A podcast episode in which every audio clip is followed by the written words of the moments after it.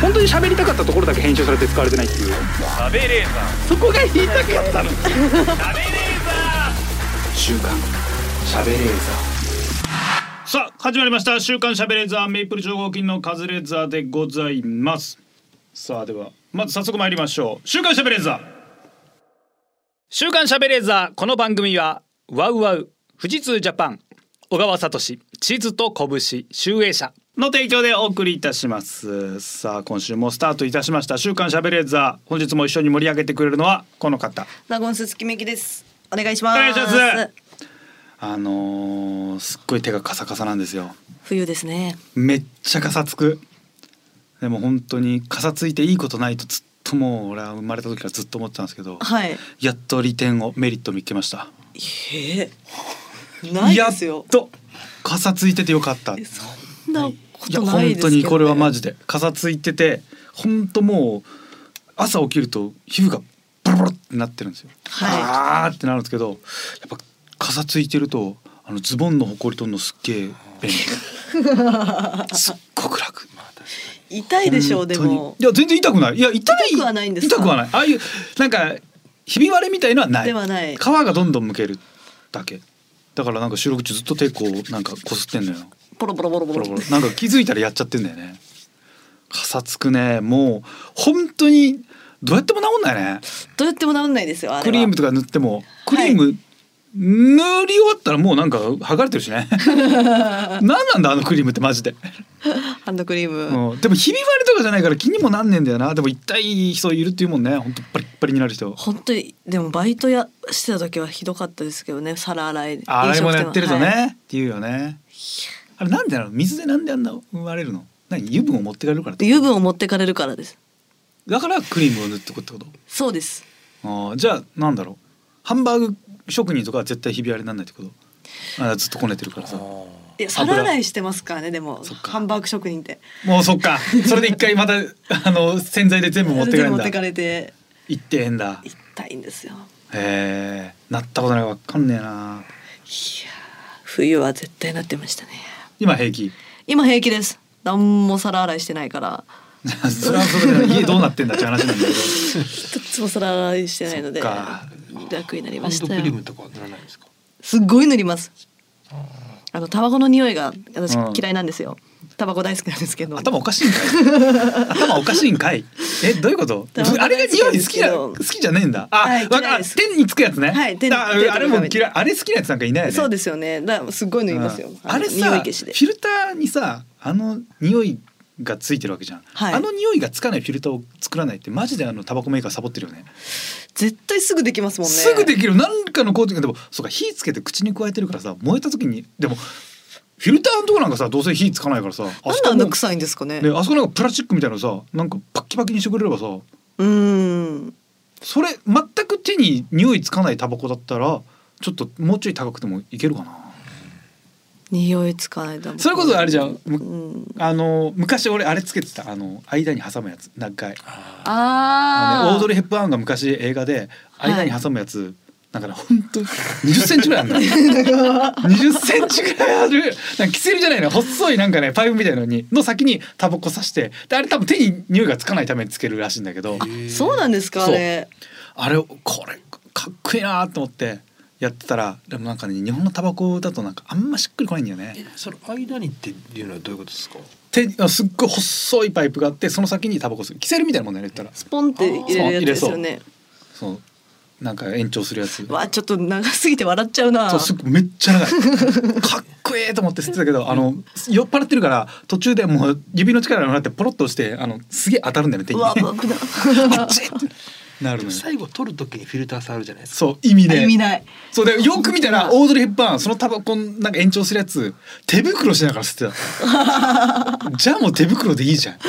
手袋でいい手袋で親指と人差し指で吸えよなも う意味ねえのよしけもくの匂い嫌じゃないですか。くっさいですよねくっさいなんでなんあれ普通のタバコより臭いですよね臭なん終わってから終わっ臭くなるはいなんでだろうな吸ってる時より臭い灰皿すげえ臭いもんね臭いですはあれ灰の匂いってことえーでもさもうタバコ吸ってる時タバコの煙とかでタバコの匂いが勝ってるから気づかないんじゃない、うんうんうんでなくなってくるとその肺の匂いに気づいてうわくせっつっなんて、ですかねうんくっせえあれ生ゴミみたいなでもさ気づかないんだよね吸ってる人俺もう吸わなくなってからやっぱ山木とかの吸い殻の匂いすげえ臭いなと思うもんわあでも私だいぶ気づきますね自分でも気づくんだ自分でも気づきます本当に50メートル先ぐらいだったら喫煙所の場所わかるんであの匂いですごいねおっとタバコを見ましたビーグル犬じゃんもうビーグルじゃなくてもビーグル犬じゃんもう匂いいい鼻いいんだやっぱビ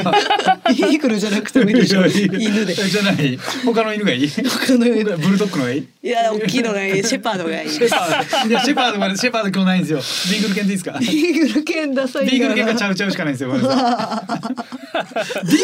犬ダサいっていうのも失礼だろビーグルにビおいーグルいやすぐ可ス愛いヌですーピけーだどぞビーグル犬ビーグル犬いやシェパードとかのかっこ駅い降いりると駅前のどこにあるかちょちょっと分かんなかったりするじゃないですかそれも匂いでわかりますす本当にわかりますね Google マップが開かずに開かずああこあっちるだっていぞうあるぞはいすげえな。そんだけ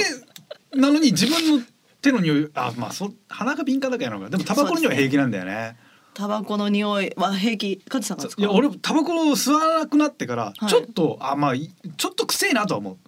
う。うんタバコの煙、はいまあ全然平気だけどね。もういリビングでスパスパ吸ってますもんねあのう家はちはもうもう本当に下手するとテレビ画面とか見えないぐらい煙い時あるから ね。なんかね昨日換気扇をなんか掃除しようみたいなことを高橋さんが言い出して。はい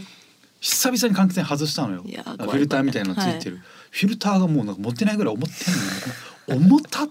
まあ何にも機能してないですよ そうしたあらの換気扇みたいなやつの上に貼っつけるフィルタースポンジみたいなのあるんだけど、もうちょっと立つんだよ ねもう油吸い込みすぎ本て当に油吸い込みすぎて四角形なので40センチぐらい40センチぐらいのスポンジだったはずなのにもうね立つんだよ 雑誌グラビア雑誌がねあ偉いでもだだからそれだから全く今まで吸ってなかったからもう換気扇とかかけても全然もう煙い煙くてしょうがないな、煙いですよねあんだけ煙くてなんねってことは火災報知器なんか何の意味もねえのかな何の意味もないですよやばいよねあれ昔のあの JR 新宿駅の前結構捨てたじゃないですかあの灰皿はいはいはいはあそこ煙えぐくなかったですかえ JR 新宿駅の東口のあそこですいか、はアルタ前のいうんうんうんめっちゃ煙かったイメージあるい今もでもあそこにありますてか今もなんかさそのえ喫煙所ってすっごい煙くない煙煙ですあの新橋とかすごいじゃん煙です煙ねやねはいすっごい綺麗な喫煙所なんですよねでも赤坂見附とかに、へえ室内なんですあけどあれうんあれじゃない前もこれ言ったかななんかそういうテナントがあるのもうなんか喫煙所を今設置してる会社があってもう換気がすごくてうんもう何のタバコの匂いもしないんですよそこは何のために吸いってんだよもったいねいやいやいやもうな匂いが全くしないんですよ全部吸っちゃってるってこと全部はい匂いがなへいー綺麗ななんかさもっとできないのかなこう副流煙とかやっぱり良くないわけじゃん、はいなんか自分の額ぐらいにさなんか吸入口みたいにつけてさ吸ったら全部てあのそこ鼻の上ぐらいからキシューンってシューって全部吸ってくれてあの頭のてっぺんぐらいからさーってマクみたいな帽子みたいなさかぶってりゃさあ副流煙なんか発生しないんだよそうですねす炭火焼肉のあのあ、そうそうそうそうう。ーんそうそうそうの帽子帽子みたいな帽子臭そうだなでも帽子は臭い。で、フィルターになってて、それは一ヶ月に一回ぐらいその帽子の上交換する。その帽子家からかぶって出ないといけないんですかいや、吸う時に被るんじちゃょっないと。いいかうん。臭いんだよまあでも歩きタバコってそそうのいうこと帽子じがゃないもんね。なポイ捨てするから良くないわけだもんね。はい本当にポイ捨て絶対するもんな。めっ ポイ捨て絶対いまだになんで吸い殻って捨てたんだもんね。えらいもんだよすごすごいですよねどういつどのタイミングで捨てるのかな。だって本当に新宿とか喫煙所あるじゃないですか東口、あそこにの前で吸ってるやつってあれどういうつもりなんでしょうわね入らず、うん。なんね。なんでここまでい来たやあれじゃ蜜がまだ嫌なんじゃない。いやーでも吸いたいんでしょそんな やつそんなやつが そ。んなやつがなんでだろう、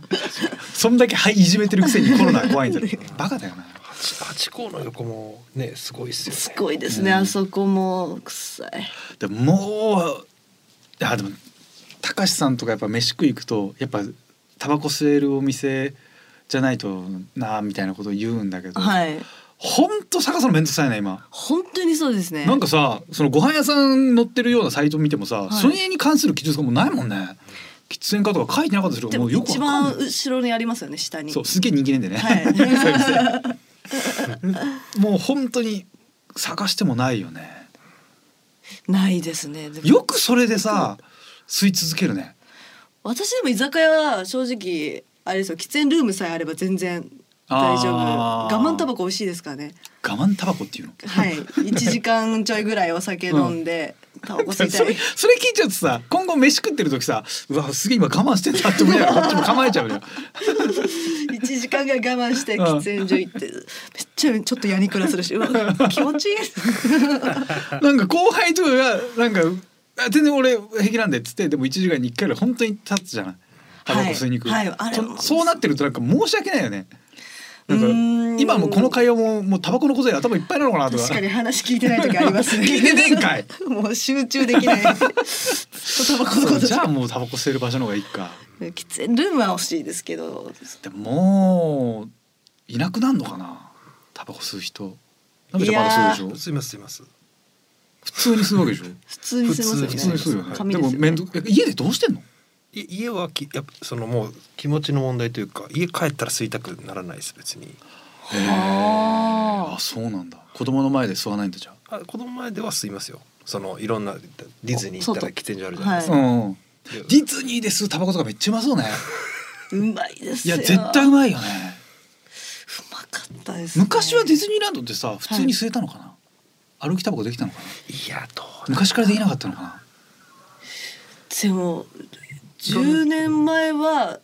歩きたことできなかったですよ10年前なんかもう普通にできなかったでしょだってこの辺も、単純に歩きタバコダメっていうような風潮がなかった頃ってことですうよね、んそうそうそう例えば40年ぐらい前とか40年ぐらい前かどうなんでしょうね、 40年前ってもうディズニー88年とかできた83年とかできたのかディでズニーきたんじゃないですか、じゃあできたかなうわ開園当時うーんめちゃめちゃポイ捨てしてたってことですかそうじゃないでキャストが拾ってたんでしょだからなんかそれこそディズニーキャラクターでもパイプとか吸ってるやつがいたわけだからいましたよねタバコ吸うんじゃないやっアラジンのあのあれはそうぱあれもランプあれってさランプって結局何なの あれって何なのあれいまだに謎なんだけどランプが何かですかランプってそうランプからあれ火が灯るわけだよね魔法ランプってもともと油入れてでそこに火をあー焚そうくわなんけだでしょはいあんな形なの 明かり灯す時あんな形便利かなあれなんであの形なんだろうヒーあトのです形ねが便利だとしたら同じような形でもさもっとさアジア日本とかにもあっていいはずじゃん確かなんか本当中東でもアラジンってそうだよな中国の話なんだよなそうでしたっけそうそうなんですかあれってあの千夜一夜物語とかに出てくる話なんだけどえっとまあえっと囚われたお姫様がお、えー王様に寝たら殺されるからっつってなんか毎晩毎晩話をするみたいな話なんだけどその時に、えーこれは中国の話なんですけどっつってアラジンの魔法のランプの話をするのよ。うーんだから中国の話なんだよねあれインドとかあのサウジアラビアとかじゃなくてあれ中東じゃなくてじゃあ中国にはあるんだあのランプがあ中国のじゃあ日本にあってもいいよね同じようなものが見たことないですよね、うん、三国志は出てこない よねこんなランプなんでなんだろうな不思議なもんだ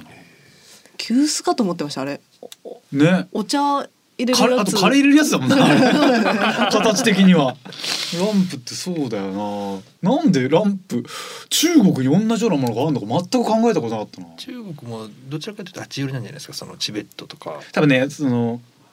うん、シルクロードを渡って伝わってきた話みたいな話だから敦煌でしたっけ敦煌あるねあたりの話ですかな確かにちょっとそうなってくるとあのえ中元といわれる真ん中の方のイメージとは違うよね文化もっと交流してるからだとはいえじゃねうんなんかなイ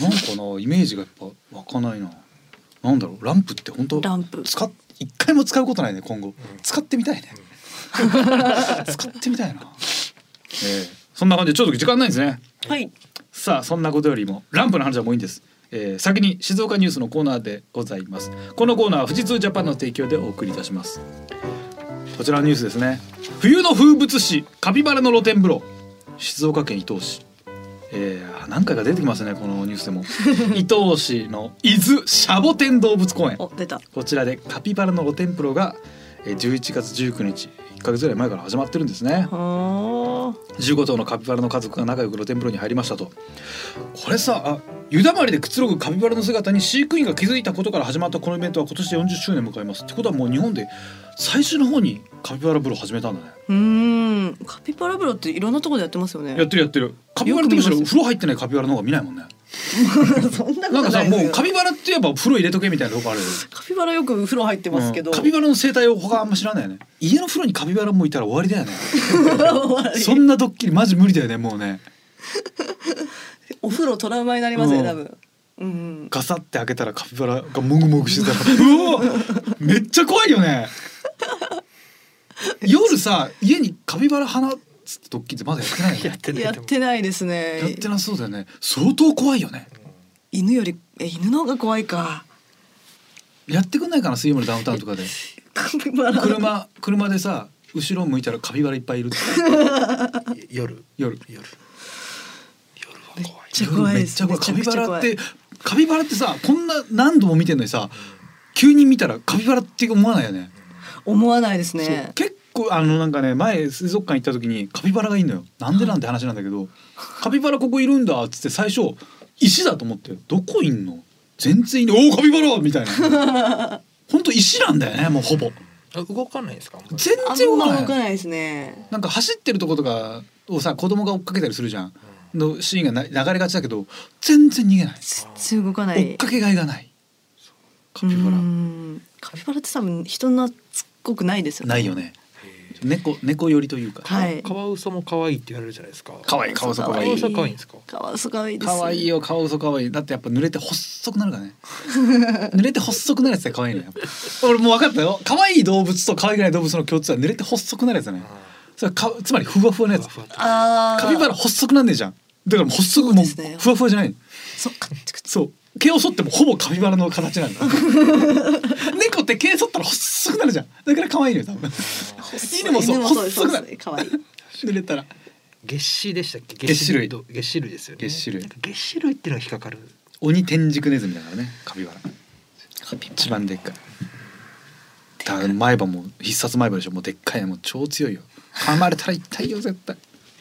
でもキャベツしか食わないキャベツ食はね無駄だなカピバラって日本で飼っていいのかな家で飼えるのかないいんじゃないハムスターの大きい版ですそうもかん、えね。ハムスターだと思って買ったらちょっと大きくなっちゃってあカピバラだったんですねって言えば別になんとかなるかなそうかカピハムスター平気なら絶対平気だよ平ね気ですよねネズミだから。本当カピバラだってその野生に放たないでくださいって言うんだったらじゃあ歌舞伎町のあのでかいネズミどうにかしろよって話なんでうんほぼカピバラの話じゃねえかって話だから帰るのか飼ってみたいな帰る60 60万万いやでもちょっと聞いたら帰るって聞いたらなんか帰るってことはある程度なんか懐いたりしてくれるのかなでもちっちゃいうちから飼ってたら懐くじゃないで懐くすのかかな親だと思っちゃって。あとはね抜け毛と糞なんだよね抜け毛どれくらいあるかって結構重要じゃないそうですね。ジャンプ力とかあんのかな体重いから無理そうですけどそうよねね足も短いしで、も木とかは登るでしょ多分穴掘るしねうん、穴が掘りますだだ家傷だらけだうわ嫌だフローリング掘ろうとしますようわ参ったな爪とか切んなきゃいけないんでしょでもトリマーさんとか持ってってさ切ってくれんのかなカピバラカピバラだってくれんじゃやってくれんのかなお願いしますよってお願いしますいやカピバラっすかやりますけどみたいなグーってバリカンかけて俺でしょ多分やりがいないでしょカピバラか60万円寿命どれくらいですか結構長生き長く生きそうだなこいつ嫌な顔で言うね長く生きますよ早く死ねって言ってんの 長でもこのサイズだからまあ長生きだよねあーね結構8時から10年結構生きるねうんでももうちょっと生きるかと思いました確かになんか15年ぐらい生きてても15年ぐらいあそっか多分ね8から10年8から10年餌代は本当キャベツだけでいいと思キャうベツでいいキャベツばっか食べてるから、うんそっかまあでもうーんお風呂入れてあげてお風呂入れてあげて可愛いのかなうわあーーじゃあ風呂入ってしちゃうんだ風呂までしちゃうんだこいつらさ露天風呂入りながらに垂れ流してんのうわやだなーしつけがなってないねお行儀悪い 待って水場でするってさこいつらさその南米のさアンデス山脈とか さただでさ水が なさそうなところにいるのにさなんで自分の大切な水場でしちゃうの飲み水なんじゃねえの何なんだろうマーキングとかのことなのか勝な負師だえー、まあカピバラまあ見に行く分にはめっちゃ可愛いからなうーん。まあ全然遠くから見れればですね。そう近い近といとうわってなる構えちゃうからカピバラ、えー、カピバラでした週刊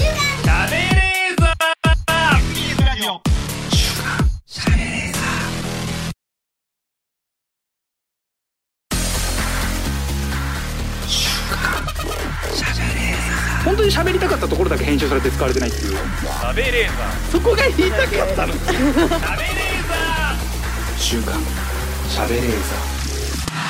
ー SBS ラジオ週刊しゃべれーザーここからはこちらのコーナーに参りたいと思いますワウワウドラマ本当にやるのはどっち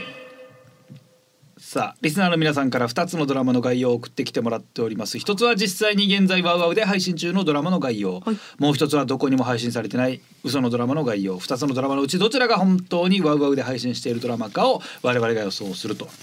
はい。ドラマ見ますかドラマ見ないですね。私もう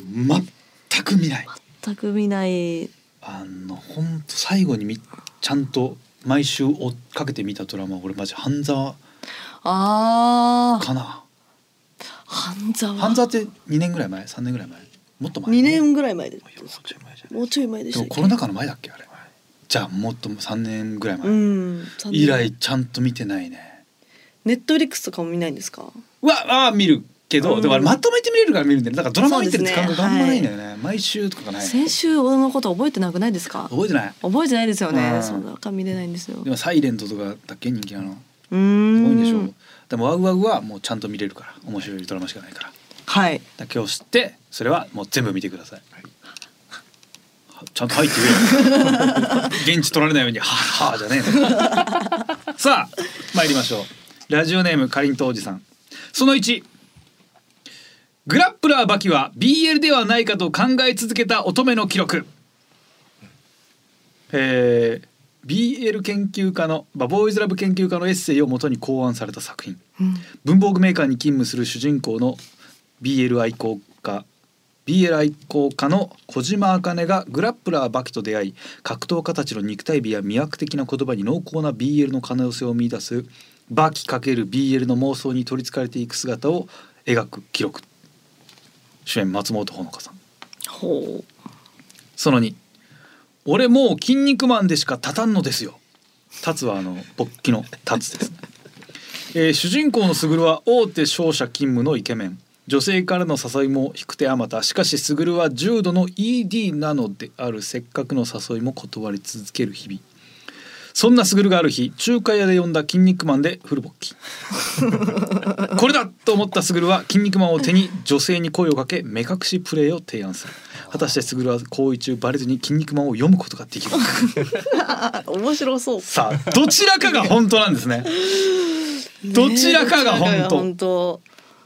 ええだって二個目は主演とか書いてな書い。いてないサボってる途中から爪がただタイトルだけだったらもう全然どっちかわかんないねうんそうですねうんグラップラーバッキーがは BL ではないかと考え続けた乙女の記録が本当なのえー、それはそれですごいけどねへえでも確かにね「たたんのですよ」ってタイトル直球すぎるもうちょいたたんのですようん それはちょっとねだだんでだん見ですよたいのは俺も「筋肉マン」でしか「たたんのですよ」でね見たいですこれね筋肉マン読んではフル勃起したのに女性とはやるんだね。うだからー勃ん起できたからやるっていう感じですか。女の子はでも女性では興奮してるけどそのそうそうそうスイッチとして筋肉マンが必要筋だった肉んですマンうん、バレずに読み切れるのか。でもなんかすごいまあ目隠しプレイか向こうをね目隠ししてで這いつくばってもらって背中に筋肉マンを置いてできるもんね。そうですね。筋肉マン置いたらバレちゃうんであれであれすけど。何今 この背中に髪がありますけどこれ何です か何ですか何何でですすかか。みたいな何ですかみたいな。髪がうん、だからそっかだからあの本当パロスペシャルと対戦してで後ろからつきながら手でその本デカめのコミックス開い てやればあーそうで すそういう方パロスペシャルと パロスペシャル絶対シーンで出てくるよねパロスペシャルだみたいな他だってなんか使えそうなポーズがないもんな肉のカーテンとかやってもなんかあんまだもんなはいじゃあまあ正解の方正解はこれ一の方じゃない？一ですね。一で行きたいよねはい。正解ですあ正解あるんだ。めちゃめちゃ面白そうじゃあん。れ面白そうですね。本当松本のかさんだ何これえー、うーん。えーグラップラバキを初めて読んだボーイズラブ研究家の金田純子さんがこの作品濃厚 BL なのではと発想したことから生まれた企画がエッセイグラップラバキは BL ではないけど1日30時間300日考えた乙女の記録を原案にドラマが放送配信へへーえ。めっちゃ面白そうじゃん面白そう。確かにバッキーってなんか相手と戦う時誘う時のなんかなんかね挑発の仕方がすごいいやらしい感じだったありするそうなんですね。あ脚本ヨーロッパ客の上田さんだああう大さん入ってんの出てんだへえ。確かにう大さんでうわ BL っぽい顔しなんかねしてますね。うん、中性的なう。んうん、BL おじさん顔だよねはい。歌いさ ん。はあめちゃめちゃ面白そうねいや本当に面白そうなんだけど はいめちゃくちゃ面白そうですね本い当やにもうちょっと見たいね。これ何脳内でさこのどういう展開どういう想像するの戦いながらその後やっちゃうのクラップラーバキ。だってもうなんかそそるぜみたいなこと言うからね裕次郎と。はい。ちょっとうんた戦うやつですよね。あれ全然そ詳うしくないんですけど。う筋肉ムキムキのやつらが戦う。ーん。頭の中松本園子さんの頭の中の妄想が具現化された世界がってことでしょってことはじゃあなんかそのムキムキのやつが出てきて戦うかと思いきやなんかもうふくんずほくれつになっていくみたいなこともある程度映像化しなきゃいけないもんね。そうですよね。えう大さんがじゃあ何出てきてなんかなのかな上司役上司役。どうなるんだろうへえちょっとどう映像化してるのかちょっとめちゃめちゃ気になるな、うん。はあこれも攻めてんな全7話全7話配信中これも見れるんですよえー、ね。見たいな、ラジオネームすみれセプテンバーラバーゲインさん、えードラマ「両人の斧」両方の歯両人の斧はい。えー元刑事の柴崎幸男と柴崎の後輩だった所轄の刑事川澄成美未解決事件をめぐり2人の男がぶつかり合う同国のサスペンス同国まあ号泣するってことですね、はい。ほう主演柴崎役柴田恭平川澄役井浦新もううん。えー対してその2ドラマ「ののかの斧」えーデビュー前のののかと事務所の社長小野ののかの芸名に名字が必要なのかをめぐり2人がぶつかり合う独特のドキュメンタリー独特だな。独特。ドキュメンタリー主演ののか役小野ののか小野役クールポコ小野真面目さあ、えードラマ「両人の斧」でした。なんなんこれ。な両人の斧ありきじゃん。なんかそのふざけ方がさ、両人の斧、あ斧とのが多いからうん斧ののかなじゃないのよ。ほのののうんが。え正解はえ両人の斧だろうな。そらそうでしょそのクールポコ小野さんメインの話を書かないのよ。わぐわはそんなわぐわ取んないのよ。そういう話は。う。ののか。えーこちらはあ本当にガッチガチのもう刑事ドラかっマこでいすいね。なあ。捜査一課の刑事柴崎の娘が視察隊で見つかる事件が発生事件は迷宮入りとなったしかし事件から15年後えー、あらそういう未解決事件を専属で捜査する班が立ち上がったことで事態は急展開ほ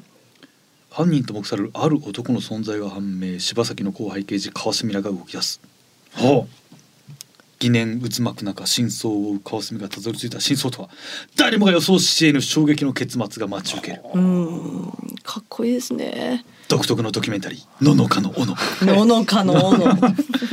じゃないんですよ。両人の斧両人の斧でいいのののか じゃあののかの関係ないじゃんの斧だけで言ってんじゃん両場なのかな両場の斧でいいのかな両場のおの。両場両場の斧だとしてもののかのののかかかってねえこれすごいしっかりしたドラマこれは全然見たいなに比べてののかのうのののかのマジで見たくねえなののかに名字がもう必要どなうでのもいかいどようか。うんどうでもいいよおのののかが本名かどうかもどうでもいいんだから えーというわけでちゃんと面白いドラマの方でもすごい攻めたドラマのあるんですねそうですねさあ今日メール来た本当のドラマ「良人の斧」と、えーググララップラーップラーバキは BL ではないかと考え続けた乙女の記録」はワウワウオンデマンドで全話配信中でございます、はい他にもオリジナルドラマ約200作品配信中ぜひワウワウドラマを楽しんでみてください SBS ラジオ週刊週刊しゃべれーザー SBS ラジオ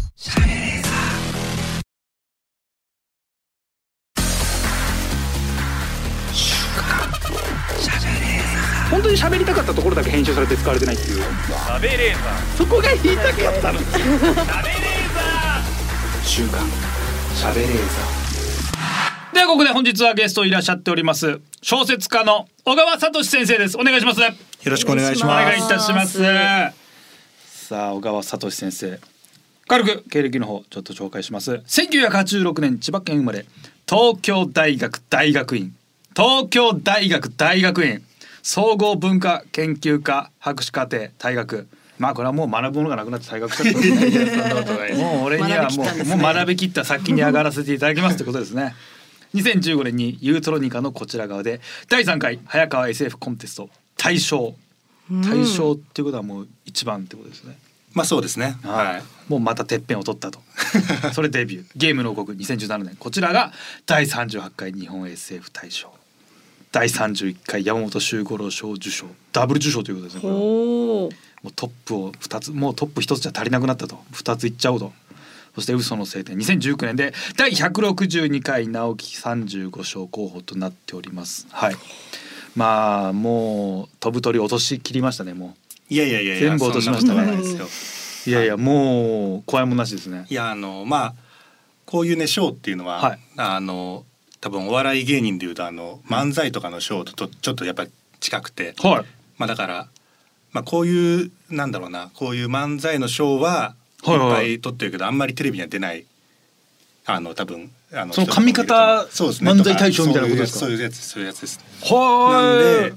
そうですねあはのい別に僕はそんなにめちゃくちゃ本が売れてるわけじゃないんでまだほうへえだからなんか業界評価が高いみたいな感じなんですかねわかんないですでけもど賞レースって考えたらこれ取りに行かないと取れないわけですよねいやでもねそんなことでもなくてほうあの純文学って言われてるあのはいはい芥川賞とはかいはルールが決まってるんですよね、はいそのだから尺が決まってるわけですよ。うんうんうんで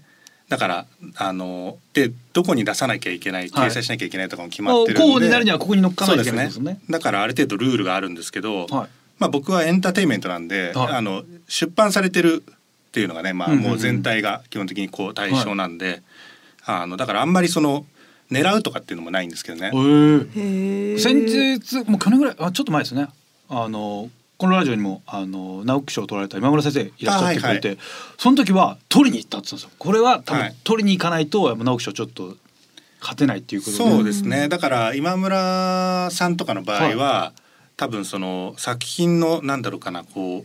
ニュアンスというか、はい作品のこう書き方みたいなうのんをある程度その選考委員の人の好みにはだあからそこをこう M1 に向けて普段と違う漫才をするとか尺を変えるとか、はいそのなんか多分そういうことをしたんじゃないかなっていほうう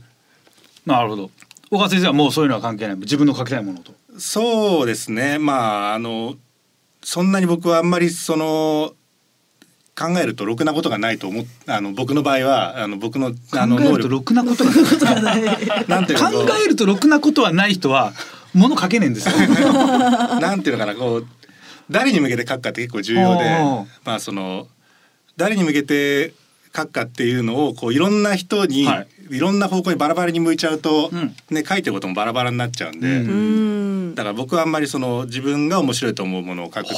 のほうをやっぱり基本的にはでもそれが結果的にあのこうやって賞をいただけてるんで、もう正当な評価がつそうながってるわけですまあ良かったかなって感じですすごいもう必ず打者取るみたいな感じですもんね。いやそうまあそうですねそうそうなそう今後もそうなればいいですけどねはいもうもう取る賞なくなんじゃないですかね。 そうでもなんか案外ねいろいろあるん ですよ。いやめっちゃありますけまあどと結構昔の映像あどれぐらいあるんだろうって調べたらめちゃくちゃあるんですよでそうもであすねれって新人向けとかが結構多あいじゃそなういでですすかね確かに、うん、だから直木賞とかね芥川賞取っちゃうと結構少なくなるかもしれないですね、まあでもノーベル文学賞とかねなるほど最終的にはね一番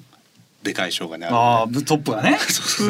そうさあどれぐらいあるんですか。いや俺調べた時に本当でも地方の主催の賞とかもあってどうでなんかね本当に有名な作家の名前ついた賞むちゃくちゃいっぱいあってへえ。 20個くらいあるんじゃないあでもそれぐらいは上だった気がしますねうん漫才の賞ってなんどんぐらいあるんですかねいや俺 M1 以外本当わかんないですね M1 そのあとまあまあ向こうの大阪の賞とか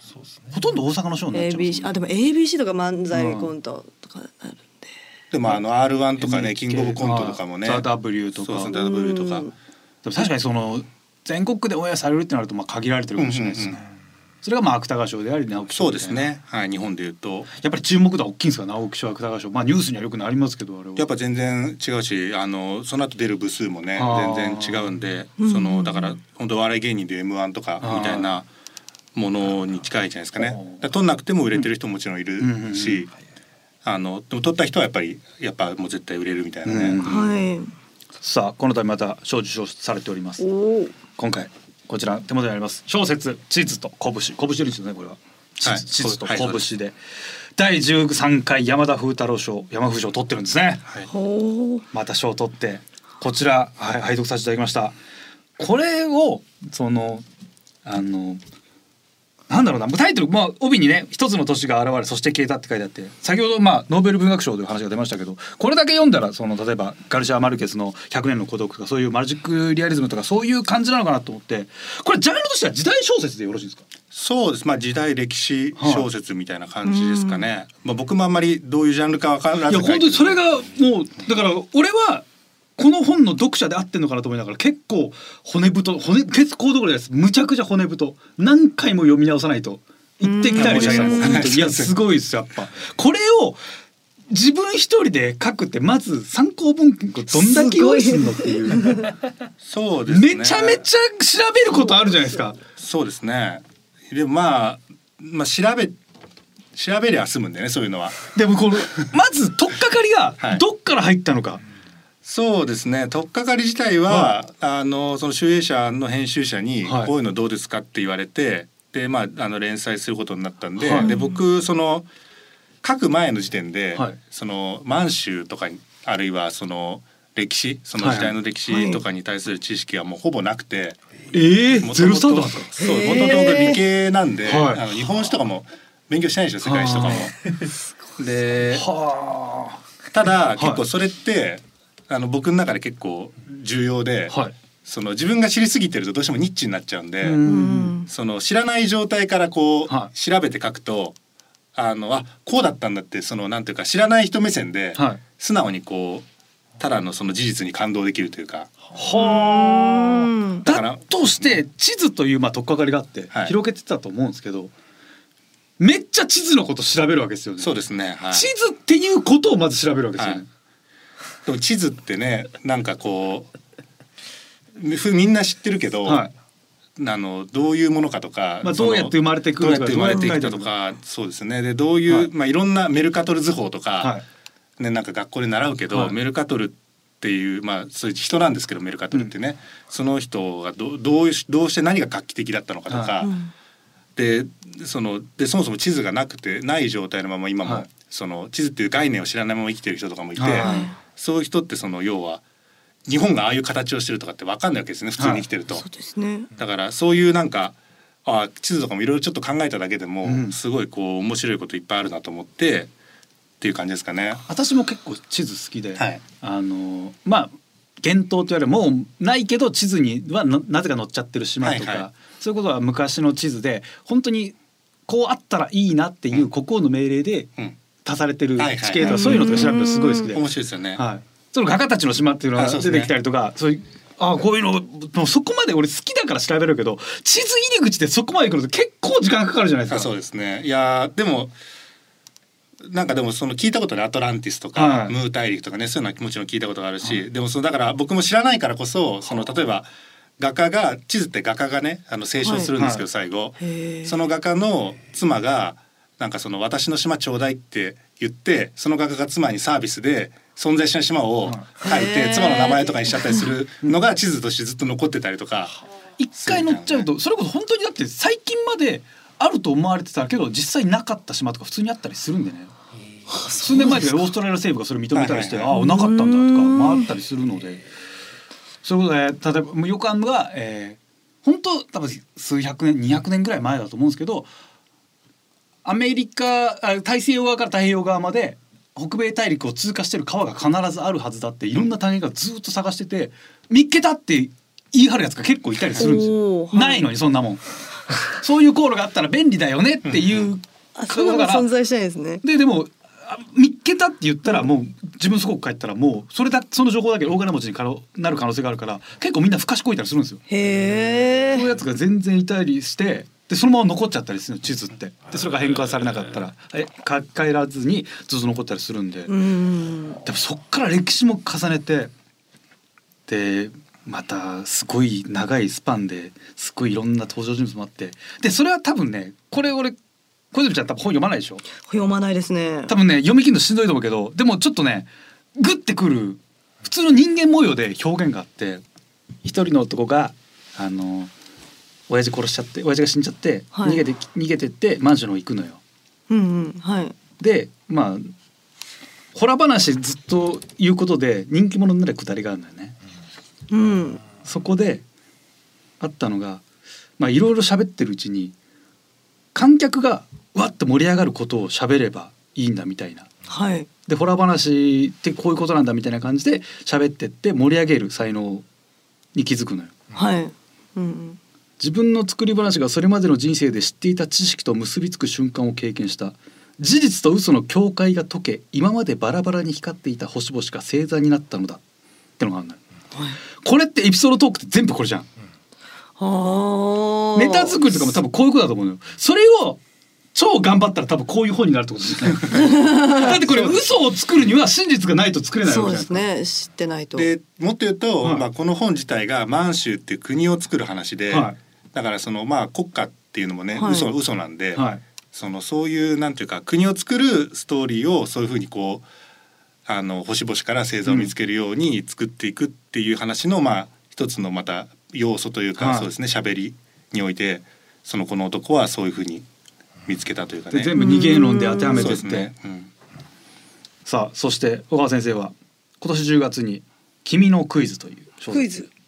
これははいい、こ拝読じゃあ短いですね。はいこれ拝読しました、ありがとうございますこれも競技クイズにかける人たちの話で、えーそれがテレビ番組のクイズに出たらなんかすごいすごい回答の仕方をするっていうところから始まる話ですね。うーんあれはやっぱあのー対談徳久さんとかで対談されてたんですけど、はいはいそういうのも拝読したんですけども、でも全然クイズはそこからそれも調べたんですよね。もちろんはい。クイズも知らないあの全然僕はプレイヤーではないですね。あでも本当にクイズプレイあるあるみたいなのがすごい雰囲気へがー そうですね。こっちはその Q1 グランプリっていう、まあ M1 グランプリっぽい、そのクイズの大会の決勝で問題文が一文字も読まれてなはいい段階で正解して、した優勝した人がいて、まはいあそれはどうやってやったのかやらせだったのかっていうのをまあ探るみたいな小説ですね。うん佐久間さんの帯ももらいまして。はそうですね。だから結構テレビの方もテレビ関係者の方も読んでいただいてて、い競技クイズはねまた我々ともう全然やらないんで全然、はいもう縁遠い世界ですけどテレビクイズだったら全然できるんですよあれああそうなんですね。やっぱ違うんですか明確に。全然違いますねそれどういうなんかテクニックがあるんですか。でも言える範あ囲でもう正直、はいあれもうそれはもう先生が書いてある通りです、はい、あそいつその人のパーソナリティとか、あはいはいメタメタ情報というか、うーんあのー例えばですけど、ん番宣で来てる人がいらっしゃるじゃないですか、はいその人が正解せずに帰るってやっぱ冷めるんですよね、はいはいはいじゃあその人が答える答えて盛り上がることなんだろうってなったらあそういやこの人2年ぐらい前の大河で信長の役やってたなって言ったら信長の情報出るんですよね。あああーでそこをよしあらかじめ予習しとく、はい、で流れがあったりするので、はいいや結構あったりしますね。ああとはじゃあ普通に前後の問題の流れで例えば都道府県名を答えようってなった時に、今日あれさっき埼玉県の地名出てきたなとかあ誰々偉人の誰々出てきたなでもそいつの出身地とかの映像映った時まあじゃあ何県のところ映ってるなっつったら関東減らして関西減らしてとかやったらある程度絞れたりはできるんですよ、それはあーーんじゃあ結構その出題者の気持ち番組の作り手側とかそうですねはのい気持ちになってで,、もそれってそのゲストでその番宣に来た人たちはいの用意された正解をパクっちゃったんですかも うそうそうそうです。だからすごい変な空気になるんですよ。 その人のために用意したんだろうなみたいな問題。はなるほどでもそういう方がかもりやすいというか、いはい、そうですね、うんまあでも本当に。まあ、テレビクイズってまあ教育クイズと違ってもう出る範囲が正直、まあ、視聴者も知ってる情報しか答えにならないから多分答えになる単語って1,000もないと思うんですよ。あそれ多分ずっと回してる感じするからどれか家当たる1,000分の1で当たるんだったらもう勘で言っても全然お釣りが来るぐらいなんですよね。ーだ結構そのクイズ力だけじゃなくて、はいテレビテレビ番組ってものをどれだけ深く理解してるかみたいなのも結構重要になってくるとあれですかね。っていう感じはしますね、んだって時事ネタ本当に最近あったこととかやっぱテレビで出なかったりあとはそういう情報だと裏取りがまだ間に合ってないとかああーるなかるほどらこれは出ないだろうなとか、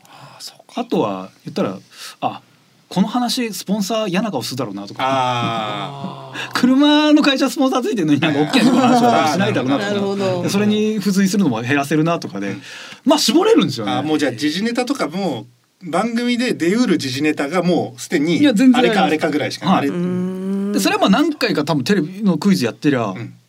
慣れでなんとかなるんですよ、あね。ーじゃあ全然その本当のクイズの強さとはまた全く違う。違うと思いますねまた教育クイズって耳き耳で聞いて押すからあの、まあ、読ませ押しとかもあったりするし、読ませ押しか逆にゼロのクイズとかテレビであったりするんで、あはいはだかいらそうなると意外と間違っちゃったりしますね。またちょっと違うもしあと映像問題とかもあるんであ映像問題そうはです本当にそれ用のトレーニングしないとなかなかあーへ大え変で。あの映像問題はでもね、まあでも教育クイズの人はやっぱ本当強いんですよ。むちゃくちゃ知識もありますし。競技クイズもね競技クイズで多分出題範囲がちょっと違うだけで、はいやっぱり競技クイズのプレイヤーはその出題者とか大会とか、はあと自分と一緒に出てる人たちとかの、であのそういう読みというか、はいこういう問題が出るだろうとかこういう問題はおそらく出てこないだろうとかっていうのは常に考えてるって言いますね。やっぱりその出題まあ教育クイズは基本的にまあ個人で出題するので、出題者まあ主催者がまあ自分で問題作ってるパターンが多いので、やっぱその人の趣味思考めちゃめちゃ出るんで、この人だったらこのこの問題は絶対出るのはまあ10着当てられるので、ねえうーん500問ぐらいまあ用意するんですけどその中には絶対入ってるだろうのは多分まあ予想はつくんですよね。大門はやっぱすごいですよ。映像とかはもう全然楽です。なんか日本だなんだろう世界の名称多分1,000個ぐらい覚えれば何とでもなりますから、 ね、なんか最近 Google マップのあのどっかに飛ばされてここはどこっていうのを当てるあーゲームジオゲッサーはいはいのプロとのすごい弱い版というか、あはいはいあれはまあ Google マップに載ってる情報なんでそのリアルタイムではないですけどリアルタイムで起きてる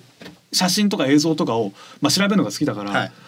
映像クイズはやっぱそういう感じですね。ああなるほど。だから多分解き方はすごいそっちに似てるかな、まあ、文章で頭の中で考えない方がテレビクイズは楽ですねでもやっぱクイズ強い人は本当に強いですからねそうですね。もう意味がわかんないですよね。マジでわかんないですねだからその結構僕も一視聴者として見てると、はいまあだからやらせか、はいやらせかそれこそもう魔法使いじゃないけど、うんなんか、ま、知らない魔法を使ってるように見えるわけですよ、うんそはのいクイズプレイヤーの回答って、うんもう本当に何文字かって言言っただけで答えたりとか、そんな単語知らないよっていう単語答えたりとか、でもそのクイズプレイヤー側の視点に立つとまあそのちゃんとそれぞれやっぱ理屈とかロジックがあって、はいうんで別に全世界の全知識をクイズプレイヤー知ってるわけじゃなくて全然、そのクイズに出る世界のクイズに出る知識っていうのを限定して覚えててやっぱり、でそういうなんだろうなその実際に見てる視点と調べた時に分かった視点がやっぱりギャップが僕は面白かったんで、それもだから何も知らないとこから調べたおかげでそのあここ面白いじゃんってそのこのギャップが面白いじゃんと思って書こうと思ったっていうのはありますね。はいはい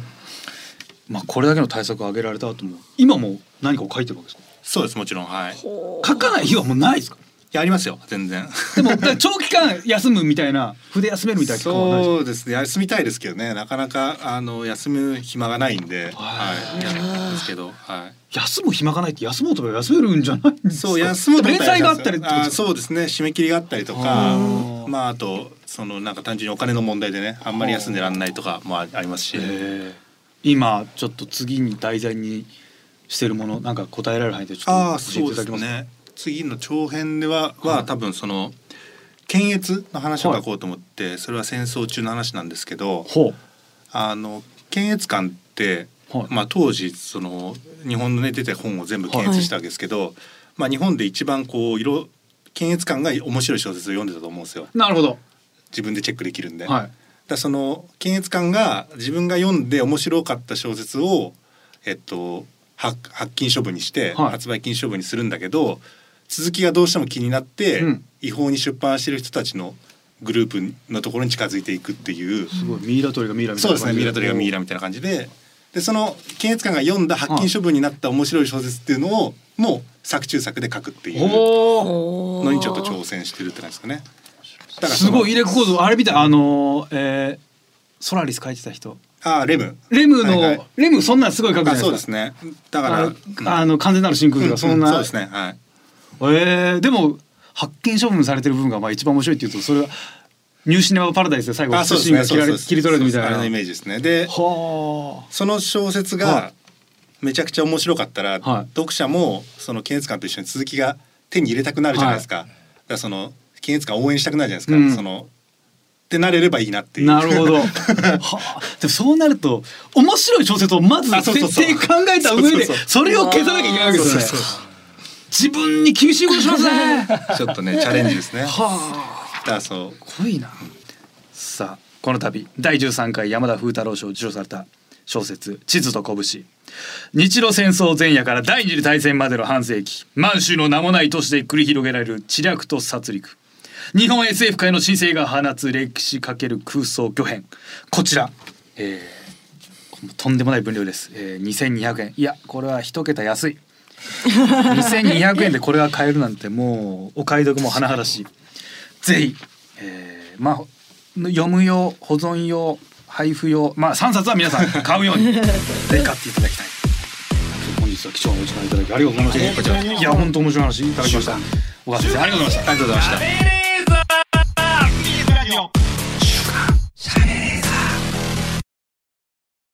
週刊シャベレーザーこの番組はワウワウ富士通ジャパン小川聡地図と拳集英社の提供でお送りしましたさあエンディングのお時間でございます、はいさあじゃあ今回は、えー、地図と拳の感想を、えー、必ず皆さんメールで送るよう に絶対にそうですね絶対ですね絶対にはい宛先はこちらはい、カズアットマークディジ SBS ドットコム、カズアットマークディジ SBS ドットコム、ディジはすべてローマ字で D I G I S B S です。リスナーの皆さんありがとうございましたお相手は私カズレーザーとラゴンすすきみゆきと。そしてゲストの小川聡ですでしたはい、小川聡先生でございました。また来週お願いします。